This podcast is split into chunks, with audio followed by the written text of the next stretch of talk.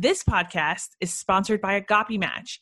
Agape Match is a boutique matchmaking service that caters to exceptional singles. To learn more about how I can help you, go to agapematch.com.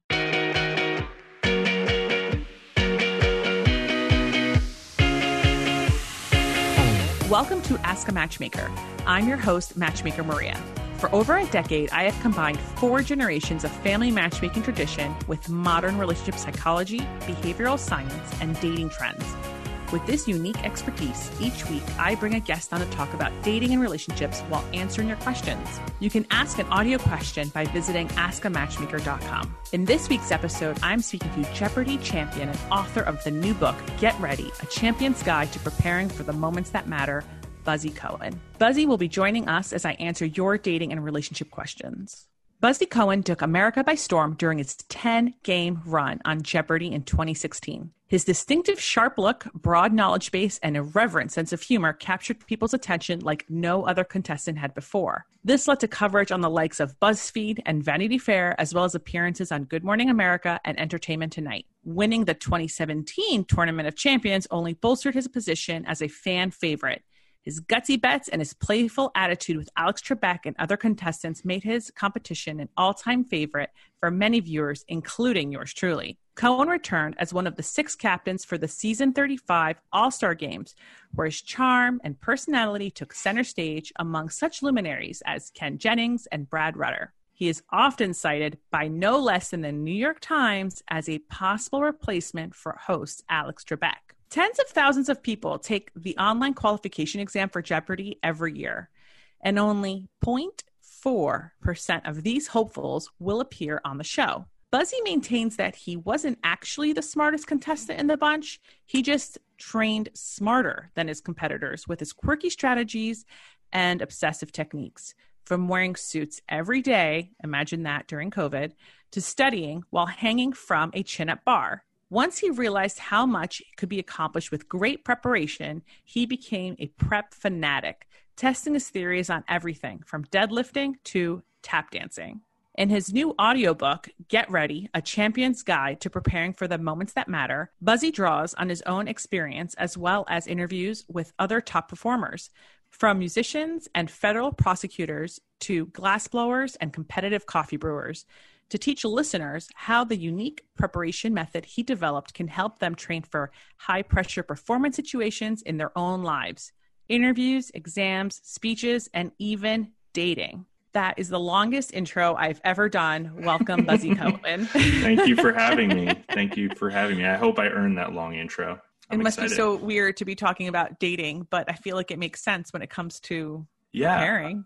Yeah, totally. I mean, I'm I love talking about anything that you can prepare for. And I think I even talk about dating in the book because I think it's one of those things that a lot of people have a hard time with. And, and even if they're great people, it's a skill that sometimes is underdeveloped. So I'm really mm-hmm. happy to be talking to you about this. So tell me about yourself. Where are you originally from? I'm originally from New Jersey. Um, Where in New Jersey? I'm from, I'm from New Jersey. I'm from um, Short Hills, New Jersey, in northern okay. New Jersey. Um, there, see, see, this is how you know you're talking to a Jersey person. You said, said northern, northern, New Jersey because I'm from Central. Okay, that's a place. Like, and you went to Columbia. What did you study at Columbia University? Um, I majored in music, music composition, and theory. Do you play instruments? I do. Yeah, I play um, piano and saxophone and guitar.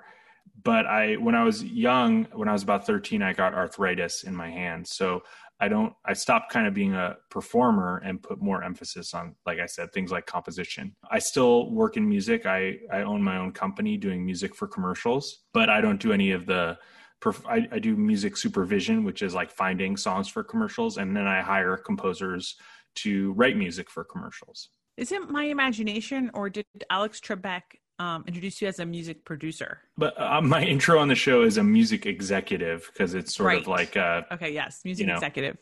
I you know a catch-all that I don't. You really know though, to... listen, listen. Here, I remember that. I remember saying like, "Oh, a music executive, wow!" And he knows all this trivia. I don't know. It just kind of made me think a little bit. And so, okay, so you didn't bachelor, you didn't do your bachelor's in trivia.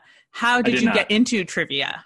I got into trivia as a kid, actually, uh, growing up in New Jersey, and I just loved watching Jeopardy. Actually, it wasn't much more than that. I loved watching Jeopardy. I had these um, Brain Quest cards, which when I was a kid, like when we were on road trips, my mom would just hand them to me, and I would love just Brain Quest. Yeah, yeah, I would I just totally get that. pound through those. I was a horrible sleeper as a kid, and my grandfather got me the uh, World Book Encyclopedia that was in a bookcase next to my bed, and I would just stay up all night. Like before you could do Wikipedia wormholes, I was doing that with my World Book Encyclopedia, where I would like think of something, look it up, and then uh, you know something in that article would make me think of something else. And my mom always tells the story about coming into my room in the morning and there would be a stack of encyclopedias next to the bed because I just like been going through them, going through them. Um, Did you so do Encarta as a kid too when that came out? I remember Encarta being a thing, but I didn't particularly. I didn't. I didn't have Encarta. I wasn't. So I remember my encyclopedia. It was always on the floor because I just could not pick it up, and I would go through it, and it was like big. uh, you had like the thing. single single volume. I had the multi volume where it was like right? like you see at the library or whatever. And then when Encarta came out, I was like, oh, okay, let's do this. And um, it finally got to learn how to pronounce certain words hmm because Well, you can't That's a big that. thing. That's a big thing on Jeopardy. There's a lot of people that come from crossword, the crossword world, and so one of the things, one of the rules of Jeopardy is that if you say it phonetically correctly, even if you don't pronounce it correctly, they'll count it. So if you say Jyali, which a lot of crossword people call it instead of highlight, they will count it because it's just this weird thing where there's this Venn diagram of overlap of people who are really into crosswords and people who are into Jeopardy. So they've they have it happens a lot basically and people on twitter like to be like oh you don't pronounce it like that you pronounce it like that but even in final jeopardy if you spell it phonetically correctly even if you do not spell it correctly literally correctly you'll get Mhm. credit You did not participate in College Jeopardy. You went for the real thing. i did quiz bowl in high school um, Mhm. but i was even ir- irreverent back in high school when i was playing quiz bowl which was you know people took very seriously i got to college and the columbia quiz bowl team was just like so serious and so intense and i had no interest in that i would i wanted to just like have fun and so yeah it wasn't really until i had already moved out to la and i got an antenna I, i'm a early cord cutter and so i got an antenna to watch the Academy Awards one year. And then I had this antenna and I could watch Jeopardy. And I started watching Jeopardy again in my late 20s. And that was when I applied to be on the show. So tell me more about that. I took an online test, which um, now, if any of your listeners are hopefuls, they should really sign up because it used to be they gave the test like once a year online. And now they're doing it where you can anytime go onto the Jeopardy website and decide that you're ready to take the test and and go for it. So I set aside the time. I got on my computer, and you get, I think, 15 seconds for each question. And I did that. And then um, a few months later, I got called in for an in person interview. And at that interview audition, they give you another 50 question test. This time, I think you have seven or 10 seconds to for every question and they do that this is handwritten right so if you cheated on the online test which would be very hard to do you can't do that you can't do that in a hotel meeting room after you take the test, they then have you play some mock games and they do some, you know, mock interviews, sort of like you do with Alex Trebek. They have you fill out a little form and um, ask you about some of that stuff, you know, five interesting facts about you. The good thing is that they're very smart, right? So they ask you for five, in, once, once you, they ask you to be on the show, they ask you for five interesting facts and then they have like 10 more pages of questions that they ask about you. So it's like, have you met any celebrities? Tell us about that. How did you meet your significant other? Or, you know, where'd you go on your honeymoon? They start asking all these questions. And usually that material is actually more interesting than what people think is interesting about themselves. And this is Um, what um, Alex Trebek will use when he's Exactly. introing you, right? So the contestant team then goes through and pulls out five things from that. And on the day of taping, they say, which one do you want to talk about? Or they'll say, I think this one is really good. And they highlight it, but they hand Alex Trebek the card with all of them. And so it's up to him. Like he he can change it up if he looks at something on the card and he thinks something else is more interesting than what you wanted to talk about or what the contestant coordinator wanted to talk about, he'll go for that. Um, and I've seen that happen where people, you can tell people are ready to talk about something and he goes in a different direction. You know, this just makes so much sense now because sometimes I see him ask something and they have this look of shock, like, what? Why are yeah. you asking me this? They tell you he's going to do whatever he wants. I think he, he really likes to talk about how they met their spouse or mar- mm-hmm. wedding stories, engagement stories. How really did you meet that. your spouse? I met my spouse. Uh, I was still living in New York at the time, and I met her. Um, I was invited. To, I, well, I, w- I kind of wasn't invited, but I was brought to a dinner party at a friend of by a friend of mine who was also my wife's a mutual friend. So I got brought along to a dinner party and sat next to my now wife. Did you know that she was someone special at the time? Yes. We both worked in the same industry of advertising and we had another kind of mutual connection. And I spoke to that friend who was in LA that night on the phone when I got back to my apartment because we were working on a project together. And my wife the next day was talking to the other mutual friend in LA saying, you know, like talking and the person I had spoken to walked into the room while my now wife was on the phone and said, "Oh, I heard you met Buzzy," like kind of in the background. So that gave my wife the clue that I was interested and had talked about her. And um, yeah, she found me on Facebook. Oh, wait, she found you on Facebook? Yeah, I think so because it was hard to find her, but she found me on Facebook, and then she was in New York for like six or eight weeks or something for a project that she was working on. She'd already moved to LA, and at that point, I was talking to the company I was working for at the time about moving to LA. I was coming out to LA a lot for work. I love that she contact basically basically she made the first move to let you know, hey, ask me out.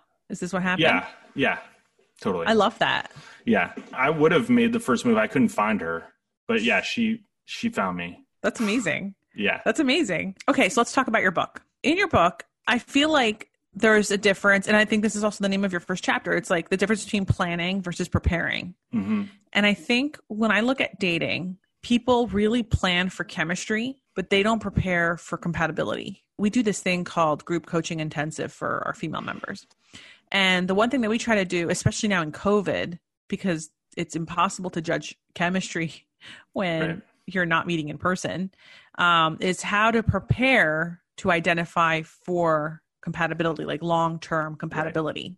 So, why start off with planning versus preparing? Like, what is the j- difference? Planning is essentially uh, an act of fantasy. When you make plans, you are imagining things going a certain way, right? we have to have the when we say oh I've I've got a plan you know we have to say I, am planning for the worst if you say I'm planning you're not implying that the worst you're keeping the worst in mind right mm-hmm. so planning you're essentially making a positive fantasy of I'm going to do this and then this is going to happen I'm going to do this and then this is going to happen you fail to take into account all the other possibilities of things not going correctly or the premises that you're working on being false. Like oh i'm going to meet this person and um, they're going to really love my glasses and then we'll have something to talk about right away. And you meet the person they they couldn't give a shit about my glasses and and they're worried about something with work or whatever it is all these other things. Mm-hmm. and that's not part of my plan. My plan was to kick it off with a conversation about glasses because on the picture I saw of them, they had really cool glasses and they show up and they're in contacts or whatever. And you can try to get that plan back on track, but it doesn't always work that way. Preparation is more about getting yourself, as it says, prepared for all of the possible eventualities of the situation. I use the analogy in the book of cooking, right? Planning is like having a recipe. So, okay, I'm going to chop up the onions and cook them for five minutes until they're golden brown and then da da da da da da da right? Well that's all well and good until you open the fridge there's no onion or you ch- you don't know what size to chop it or 5 minutes later your onions aren't golden brown and things start to you might be able to figure it out and a lot of us can but sometimes you can't or your oven and you know I I went on a trip and I was at altitude and everything took longer to cook and you get stressed out and you don't know how to adapt. Whereas a preparer is someone who kind of like learns about cooking, learns how to things like temperature and the size of how something is chopped and how mm-hmm. acid and salt and all these things affect each other. And that's kind of my mindset about being a preparer versus being a planner. I remember at some point in the book you were talking about other elements that you were preparing for, not just for right. Jeopardy, but even even like other important parts, uh, like you said, moments that matter. And right. some of the ones that really struck a chord with me, for instance, was you know you wearing a suit for every single day so yeah. that you could get used to being in the clothes you're going to be on when you're on TV. Another one was, and I think this is this is what I think makes you notor- uh, one of the things I think that makes you a notorious Jeopardy winner is that if you are in a tournament, I believe that you need to have it's a total wins of two games, right? Correct. Yeah, the finals is two days. Yeah. Right, and so when you were at the tournament of champions in the first game, you lost that game. I, I actually ended with zero dollars. I didn't just lose. Yeah, which meant that you had the steepest hill to win the next game, yeah. and um, with people that already had money in their bank. Correct. And one of the things that made you win a lot was when you, uh, I don't know what the right verb is, when you landed on the daily doubles, and there you bet it all. Yeah. That's what brought you up the hill. And you said in your book that to prepare to bet at all, you were using casino apps or betting yeah, apps yeah, on your phone. Exactly. Yeah. I had like gam- different kinds of gambling apps to get used to like making big bets and kind of inoculate myself.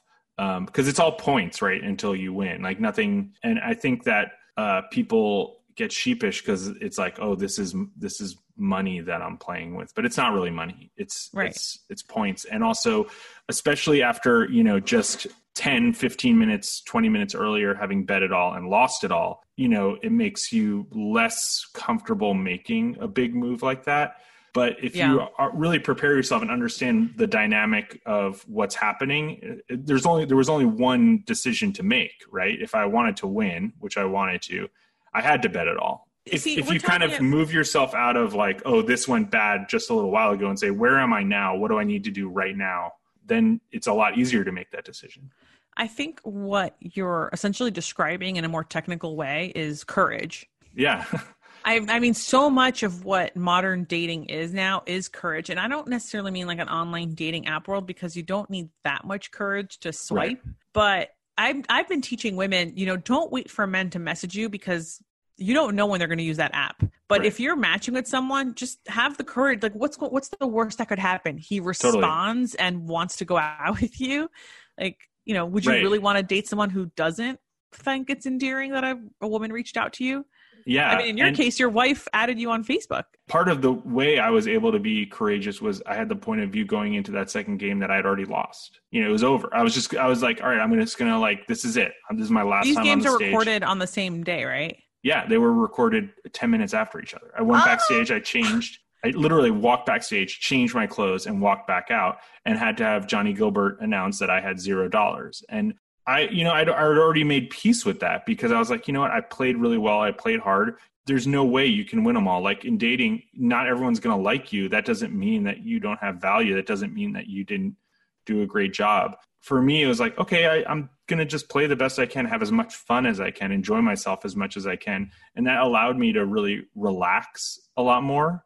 And it mm-hmm. also allow me to say, like, hey, this is, you know, I had a better perspective than if I was trying to hold on to a lead or something like that, which is a much, you know, it's a much more, um, fraught feeling holding on to a lead than you know hey i'm i'm i'm at the back of the pack i'm just going to swing for the fences in last week's episode i was speaking to a public speaking coach mm-hmm. and um, i had said that the three components to a great first date is expectation location and then conversation in this context how can someone prepare to being good at conversation well i think some of the first things that you can do is get used to the situation that you'll be conversing in. People are generally good at conversing, I think, when they feel comfortable. And I think people have a hard time conversing when they aren't comfortable. So I think people who are like, oh, I'm not good at conversation with, with their dear friends, with their family, that's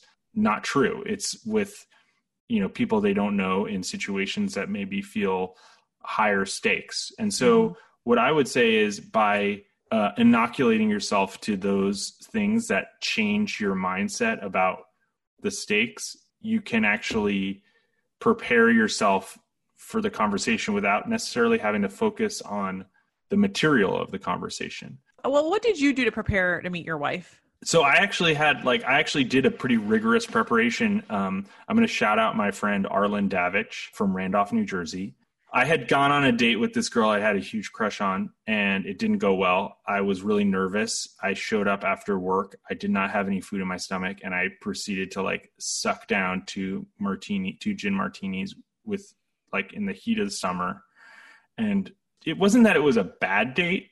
Mm-hmm. It wasn't like I didn't like throw up on her. I didn't like insult her. She didn't like she didn't like pretend that you know her roommate called her in the middle of the day. It just didn't it just didn't go well, you know. It didn't go as well as I wanted it to. And what Arlen told me is that dating is a skill. Um, you could be the greatest person in the world, and you actually might have chemistry with someone, or you might be compatible with someone. But if you don't know how to hold yourself and find a way to have a conversation, know how to show up and have one drink and make sure you get some food in you or whatever it is, the date's not going to go well. And so her advice to me, I, was pretty young when I got this advice, was to go in the next two years, I had to go on 50 first dates. That was a first date every two weeks, roughly. That's a lot. That was a lot. I mean, I didn't, I don't think I made it all the way. How, how old are you in this? How old uh, am I uh, now?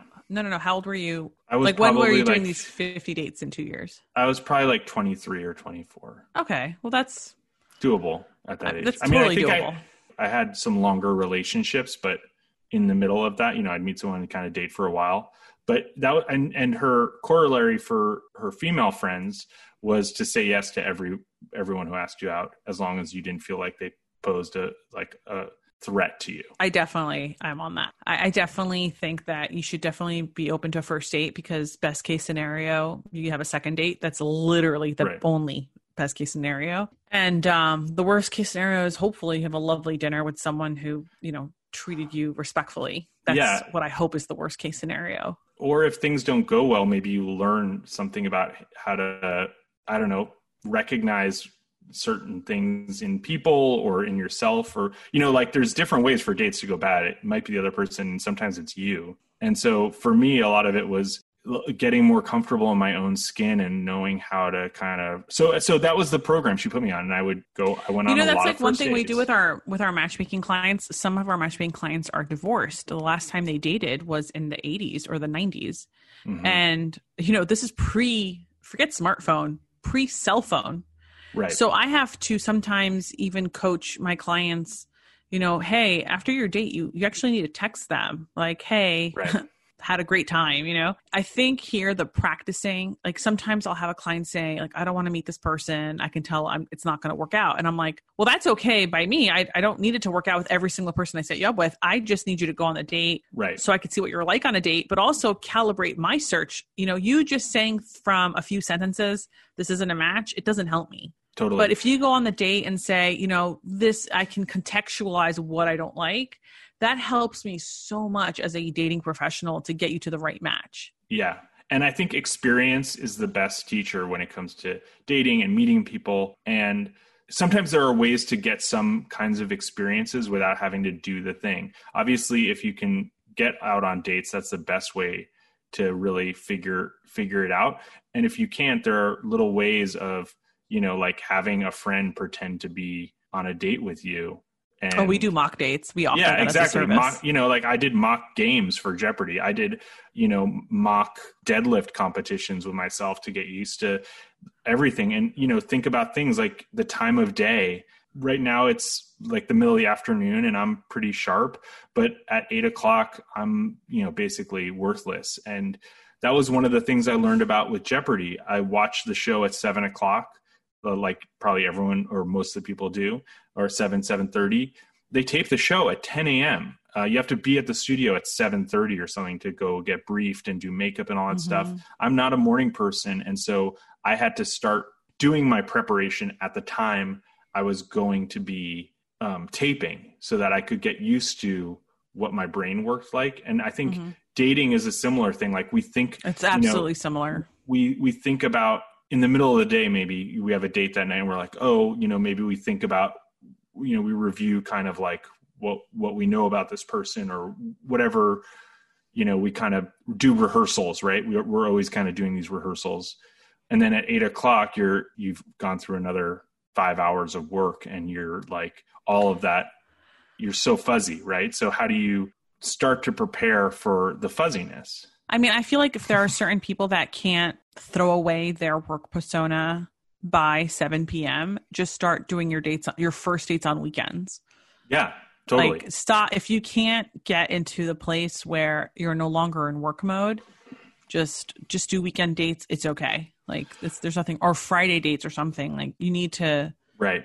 Well, or the other, you know, one of the things I talk about in the book is like um, dr- kind of dragging certain activities to certain times. So if there is something that is like fun for you to do, do that on like weeknights at eight o'clock. Even if you go back to doing work, like if it's like doing karaoke or playing a some sort of game or blah blah blah do that on weeknights at 8 and then go back to work so that you can get used to like switching your mindset at that time you know practice making that change in your brain chemistry? I believe that there are five ways that you can determine long term compatibility in no particular order financial, spiritual, physical, um, emotional, and intellectual. And somebody sent me a question for you Okay. about intellectual compatibility. So I'd love to play that. Hi, Buzzy. My name is Jordan, and I have a question about how you think about intellectual compatibility in dating and how you approach this with your wife.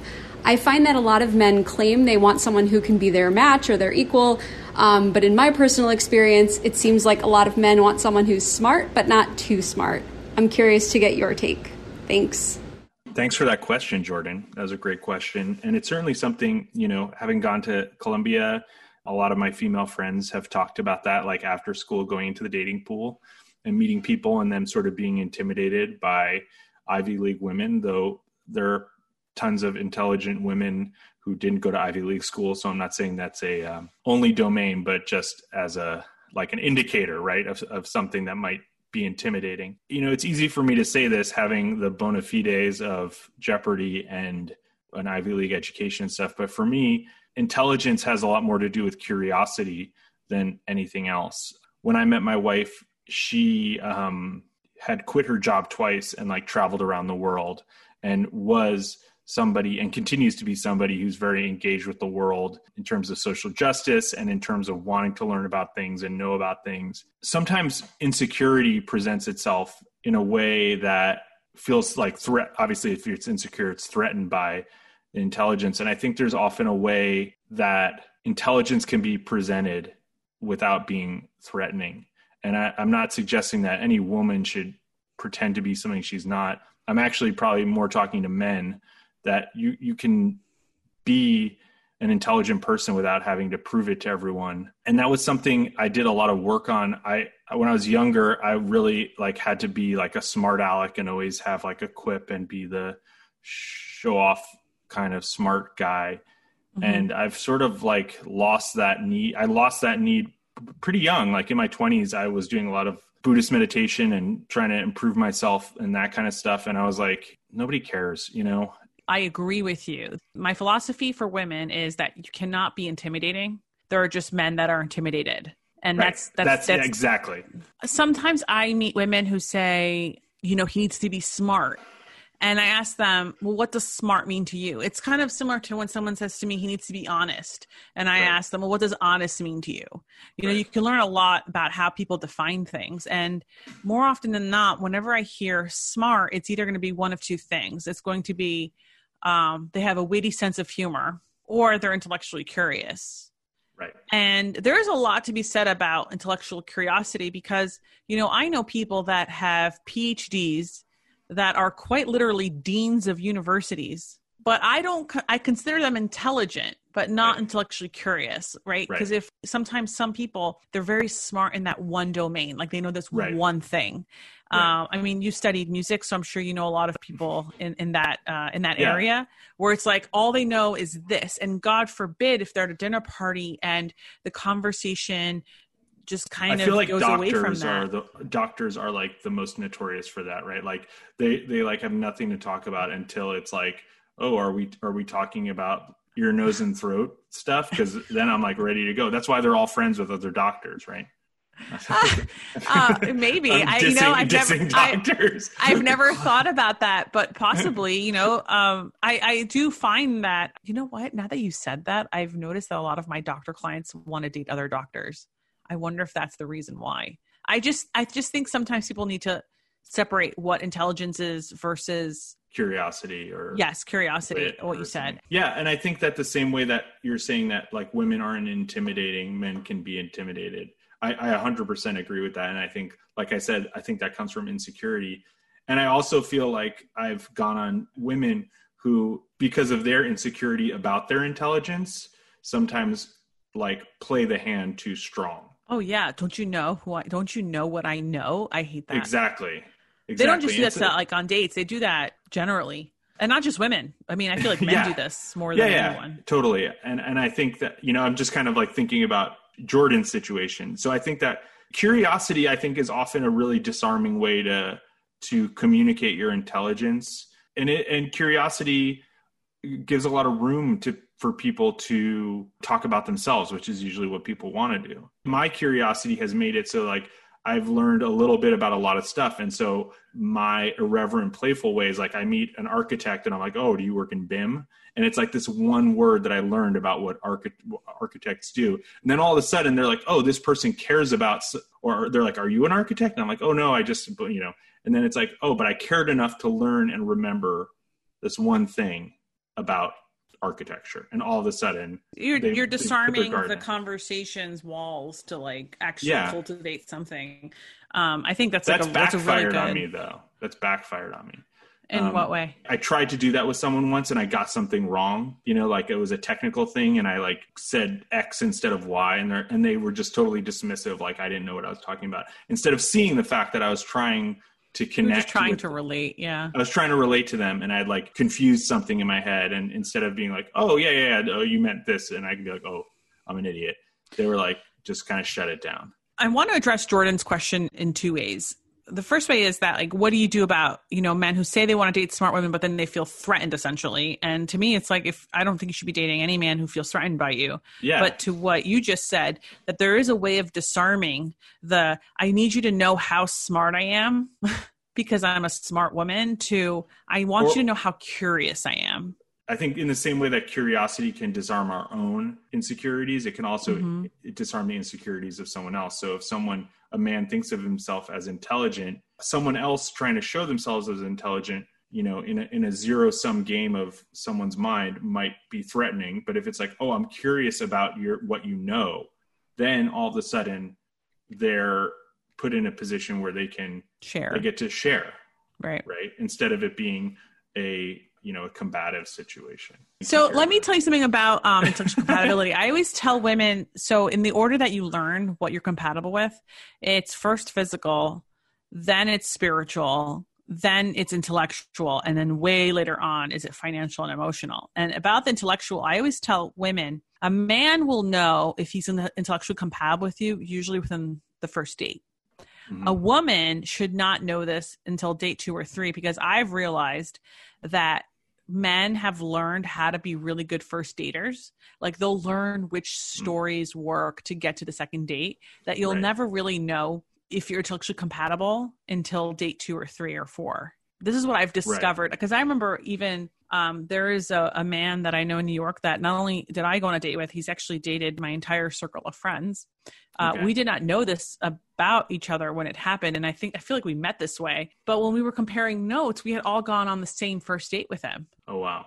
He has he just a figured very, it out. He, he, figured it out. He's very charming, very charismatic, uh, makes you feel important uh, I mean, all signs of a narcissist, really, but it was a great first date. And mm-hmm. the second, and I thought, you know, I was, I remember being really excited. And then I go on the second date, and I'm like, oh my God, you're so boring. What are we, what are we doing out with each other? And, you know, him saying, I mean, for me, the worst thing a man could say to a woman on a date is like, oh, wow, you're really smart. Because there's a right. tone to that, like as if right. it's a bad thing. Like, I want to go back to the Jeopardy thing. Do you and your wife watch Jeopardy still, or have you passed that now? Um, I don't watch it a lot. It's hard to watch it after you've been on the show. Um, Why? The experience of taping the show is so dense. You know, when I was first on, I taped five shows a day, two consecutive days. So it was two weeks of shows in two days. and it's so dense and it's like you it takes a long time to decompress from that and you you kind of it's it's not PTSD but you kind of are like I'm, i need a break and also I was doing all this preparation leading up to it um, not my first not as much my first time but the second time I was on the show again two tape days but I was studying and working on the buzzer and watching the show and reading through clue archives and all this stuff by the time I taped I was just like kind of done with it you know what I mean um, and now that I've been on it a few times, I'll, I'll, occasionally watch it. I also have two kids, so seven o'clock is a tough time. It's hard to go back to it because it's like it's not as pure. You know, you've yeah. been inside. Once you've been through Willy Wonka's factory, the chocolate doesn't taste as sweet.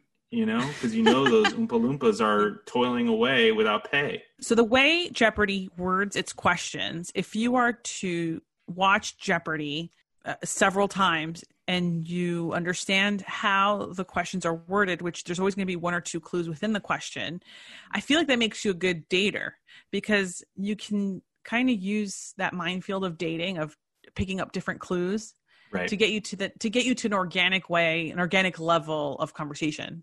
Exactly. Yeah. It's every everyone is communicating a lot more than just what this the story they're telling at any given point, right? They're they're sharing biographical information about themselves. Uh, they're talking about what their values are, and there are ways to tune our radios, right? In the same way that I learned to read a Jeopardy clue and say, okay, there's all this kind of roundabout way. What are they trying to get me to answer? They're trying to get me to figure out the capital of Bangladesh, even though they're talking about shrimp and blah blah blah blah blah blah blah or whatever, you know, because it was, you know, if you're eating prawns from the Bay of Bengal in this capital city, uh, you're probably here, and it's you know the capital of Bangladesh. They're asking in a roundabout way, a very straightforward thing. In the same way, we talk about ourselves, and we will tell a story about our day, be like, ah, you know, I was so tired. I was out with my friend last night. He just went through a bad breakup you know, I got to work and da da da da da. My boss was driving me crazy, and uh, I decided to take a long lunch. And then I got back, my mom was on. But we're I'm t- I'm just telling you about my day, but you can al- already start to figure out a lot of things about me and about mm-hmm. my relationship with my family, with my friends, with my work.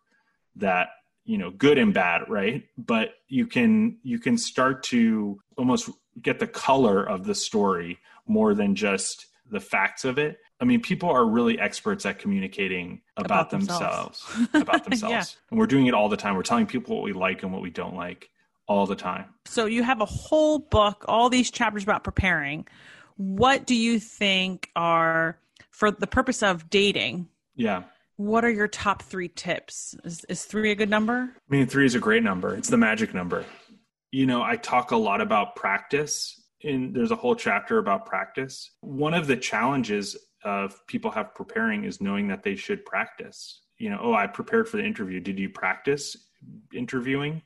No, right. well, you prepared it. You went through the material or you learned about the company or whatever. Uh, the same with dating. I mean, I think people, like we said, I thought the, you know, I, I don't know if I hit those 50 first dates in two years, but I thought that that practicing dating was a total revelation for me and really changed, made me so much better and a much more successful dater. Um, I mean, do you know what we do at our at a at Agape Match? we send out date feedbacks after the date, and we ask both people like, "How was the date?" in your own words, and they fill it all out. And sometimes I share, like, you yeah. know, if one person says it about you, it's an opinion, but if multiple people start complaining about the same thing, we gotta fix that. yeah, you know, one of the books that I learned a lot from is by Anders Ericsson, and he has this whole thing about deliberate practice and part of that is getting feedback from experts right so if you're a mm-hmm. tennis player you could just go and play with your friend every week or hit balls or whatever it is but if you want to get better you work with a coach and the coach mm-hmm. is going to have you do specific drills and also really give you feedback and create a program and i think that's where you know in dating working with someone like you that can you know not only put you on a program of dating but also get you that feedback one of the Buddhist teachers I had used to tell was about, he said this woman came up to him and went through all these relationships she had been in and how they had you know each one had failed or whatever and it was such a disaster. And he's like you know what the common denominator is? It's you mm-hmm. you know? Mm-hmm. like you're the common denominator in all these failed relationships. Not that people need to take on things that aren't theirs but um oh no you know what though? Like i hear this i hear this every wednesday. When you do ask a matchmaker on instagram you know women will keep saying to me like i keep attracting avoidant men. And i think to myself well why do you keep dating avoidant men? Right. Because there are men that are not avoidant. And you know usually if, if for women who are asking who are, who want to know the answer to this, it's probably because you are really addicted to the excitement of dating an avoidant right. man.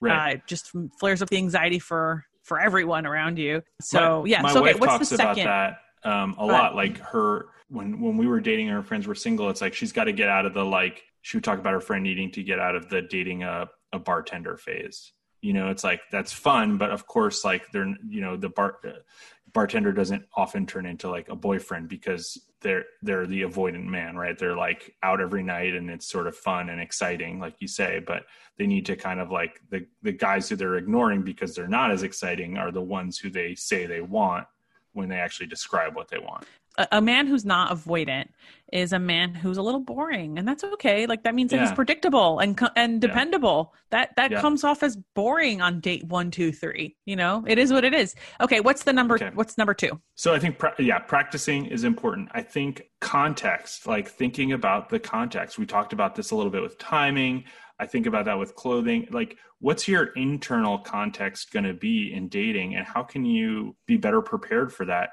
Dating isn't is anxiety filled experience. There's no way around that. And and I say in the book that anything worth doing is going to be stressful because you it's imp- if it's important to you, you're going to be stressed because you want to do well. And there's um you know there are all kinds of self-help people that are going to talk to you about like finding your place of zen or whatever. And i just don't find that that stuff is as effective as getting yourself used to being stressed out and and not losing it. That was what the chin up bar was about. The chin up bar was about making myself feel uncomfortable and still having to know you know who the president in um, 1808 was. How do you you know hold the top of a plank and and recite the periodic table. It's hard to do. It's much and that's much more like what being on a date or being on jeopardy is like. So how can you prepare yourself for the time the feeling the the physical emotional mm-hmm. psychological situation and practice being in that and still having to eat food neatly and talk and communicate and not get lost and not do all the fidgeting and stuff like that that we do when we get nervous. Right. how do you acclimate yourself to that? You know it's it's like an internal environment as opposed to an external environment. And how mm-hmm. can you acclimate yourself to that internal environment? What's the third? You know what i think the third is? I Watching think it's timing. But i don't think it's timing in the way you wrote in your book as much as it's like timing in like like having decided that i'm going to reverse engineer the search using the time that I have. I mean, like you said, I guess in the 50 dates in two years, but using the time that I have, I'm going to reverse engineer the search and and find you know find the person using these things in my dating toolkit. you know, I think I, I think that related to that, there was another side of timing, which I talked about speed versus accuracy. Mm-hmm. And one of the things that I kind of brought up was basically essentially about recovering. And I think that that's a real skill that um, I built in my dating life that I think is really important is like just because like something doesn't quite land doesn't mean that the whole date has to be a disaster. Like how can you kind of recalibrate and and move forward and kind of get the get things moving again? Mm-hmm. I talk about the analogy. I, I met this guy. I meet all these weird people in my life, but I met this guy who was working. He was an engineer. Welcome to my life. yeah, he was an engineer on the uh, the California High Speed Rail program, and one of the challenges they have is building railroads across fault lines. Because once there's mm. an earthquake, those faults shift, right, and then mm. the tracks aren't straight. So I asked him, like, how do you engineer around that? He's like, well, you can't make a track fault proof. So what we do is we try to build the tracks at the right angle so that if they're if they do shift and we kind of know how they're going to shift, we can repair them quickly. And so I think that in dating, it's like if something if you're on a date or you're or or even not on the date but afterwards communicating texting and something goes wrong like i think we often like we're like, oh, it's over. We panic. It falls apart. We blew it. We start, you know, we kind of do the Jon Favreau and Swingers thing and like call someone a hundred times and leave a million messages or text fervently, or we just say, oh, I, I blew it and kind of turn it off. I think we can start to build better, a, a better ability to kind of re- really quickly recover. I think that's something that people are fragile i think in, i mean i agree with you i try to you know you're married so this is fantastic that i can like have someone vouch for what i'm about to say but you know what marriage essentially is what good marriage is is like forgiving uh, I mean, you don't even realize that you're doing forgiveness, but like just kind of having a sense of humor of when mm-hmm. things get messy in, yeah. in any way that they get messy, right? And I think when I watch single people, um, especially at work, like here's what we t- he texted me and here's how I responded and you know like and I'm like oh right. my god like stop stop stop talking. Like there's nothing right. he didn't say anything that bad and your reaction's an overreaction and now he's reacting to your overreaction. And the thing is like if this was going to be a relationship there has to be an element of forgiveness. Right. Laugh a little. Anyway. Yeah i mean i used to have a thing with my wife. We it's kind of a long story but we had a cat living under our bathtub that wasn't our cat it was an outdoor cat. There was like a door on the outside of our house at the time to be able to access like the pipes, but mm-hmm. the door had been left open. And so the cat got in and it was living under the bathtub. So it was in our house, but it couldn't get into the house. So whenever we'd be like really like in a fight about something, we'd be like, and we going back and forth. And I was like, and you know what? There's a cat living under our bathtub, and it's just like we'd both start laughing, and it would totally defuse it. And it was sort of like a a cue that like okay. Yeah. my husband and i we also i said this in the previous episode my my husband and i we have um we have this line from this greek porno. It's it's just an intro that's on youtube that we both like i think is very popular in greece um where the guy just goes simple as this. Like I don't know. It's just he just says it out of nowhere, like he's speaking Greek, and then all of a sudden he goes simple as this, and it's it's just funny among Greek people.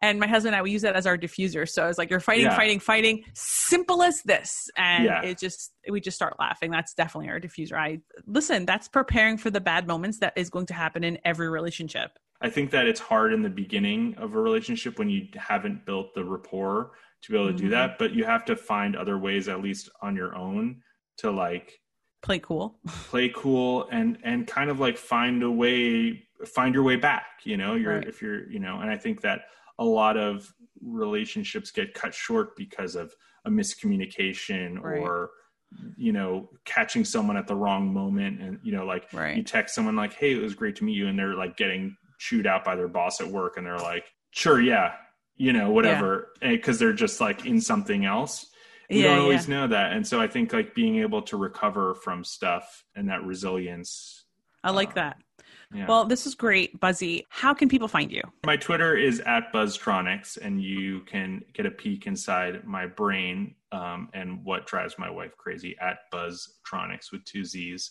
and a CS. And people um, can find your book on yeah. Audible. Yep, it's called Get Ready, and it's on Audible. And uh, if you have Audible credits, it is available now. You get to hear me reading it, which is super fun. And I feel like people should know that when you're listening to Buzzy Cohen on Audible, it's really it's much more enjoyable at 1.2 speed. a little faster. You know, it sounds exactly like you sound right now. Right. Because well, when I started listening to one, I was like, this isn't the same person that was on TV. The person on TV was like snappy.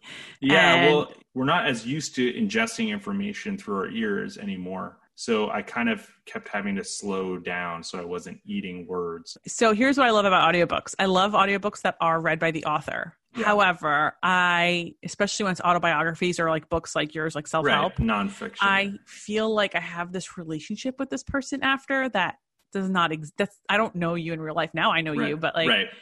you know, it's, it's like, oh, it's like a very one sided relationship. And I caught myself, I mean, in terms of audiobooks, my favorite one is um, Trevor Noah's Born a Crime. Mm-hmm. Just watching him do all the accents while he's reading his autobiography is just incredible.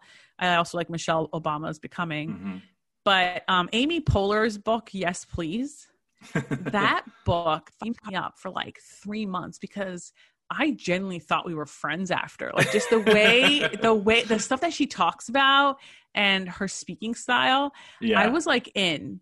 And I happened to listen to um, Kirsten Gillibrand's book, Off the mm-hmm. Sidelines, mm-hmm. a few years ago, I think in like 2016. And I remember finding out that that wasn't her. And then when I saw her on TV, I was like, oh, this voice does not match This the audible voice. Like I'm yeah, this is not my friend. I, I was very confused by like the whole situation. So I, I get what you're saying. I, I, I really appreciated you um, reading your own book. yeah, and I, you know, I I wrote it knowing that I was going to read it, so I tr- tried to really make Right. it in my voice. But I do think, like, especially, I talk a lot about job interviews because those are, in, in as examples in the book, because those tend to be high stakes. But you know, as Van Wilder says, first dates are interviews. You know, and I think of that course they are. Yeah. yeah, I think there's a lot to be I think you know there's kind of something for everyone I hope in this in this audiobook so I hope I hope you got a lot out of it and I think I that there's yeah I think there's a lot Yeah, I think um, there's a lot to learn in terms of like active listening, problem solving, and like what you said, like just not just the preparing, but recovery.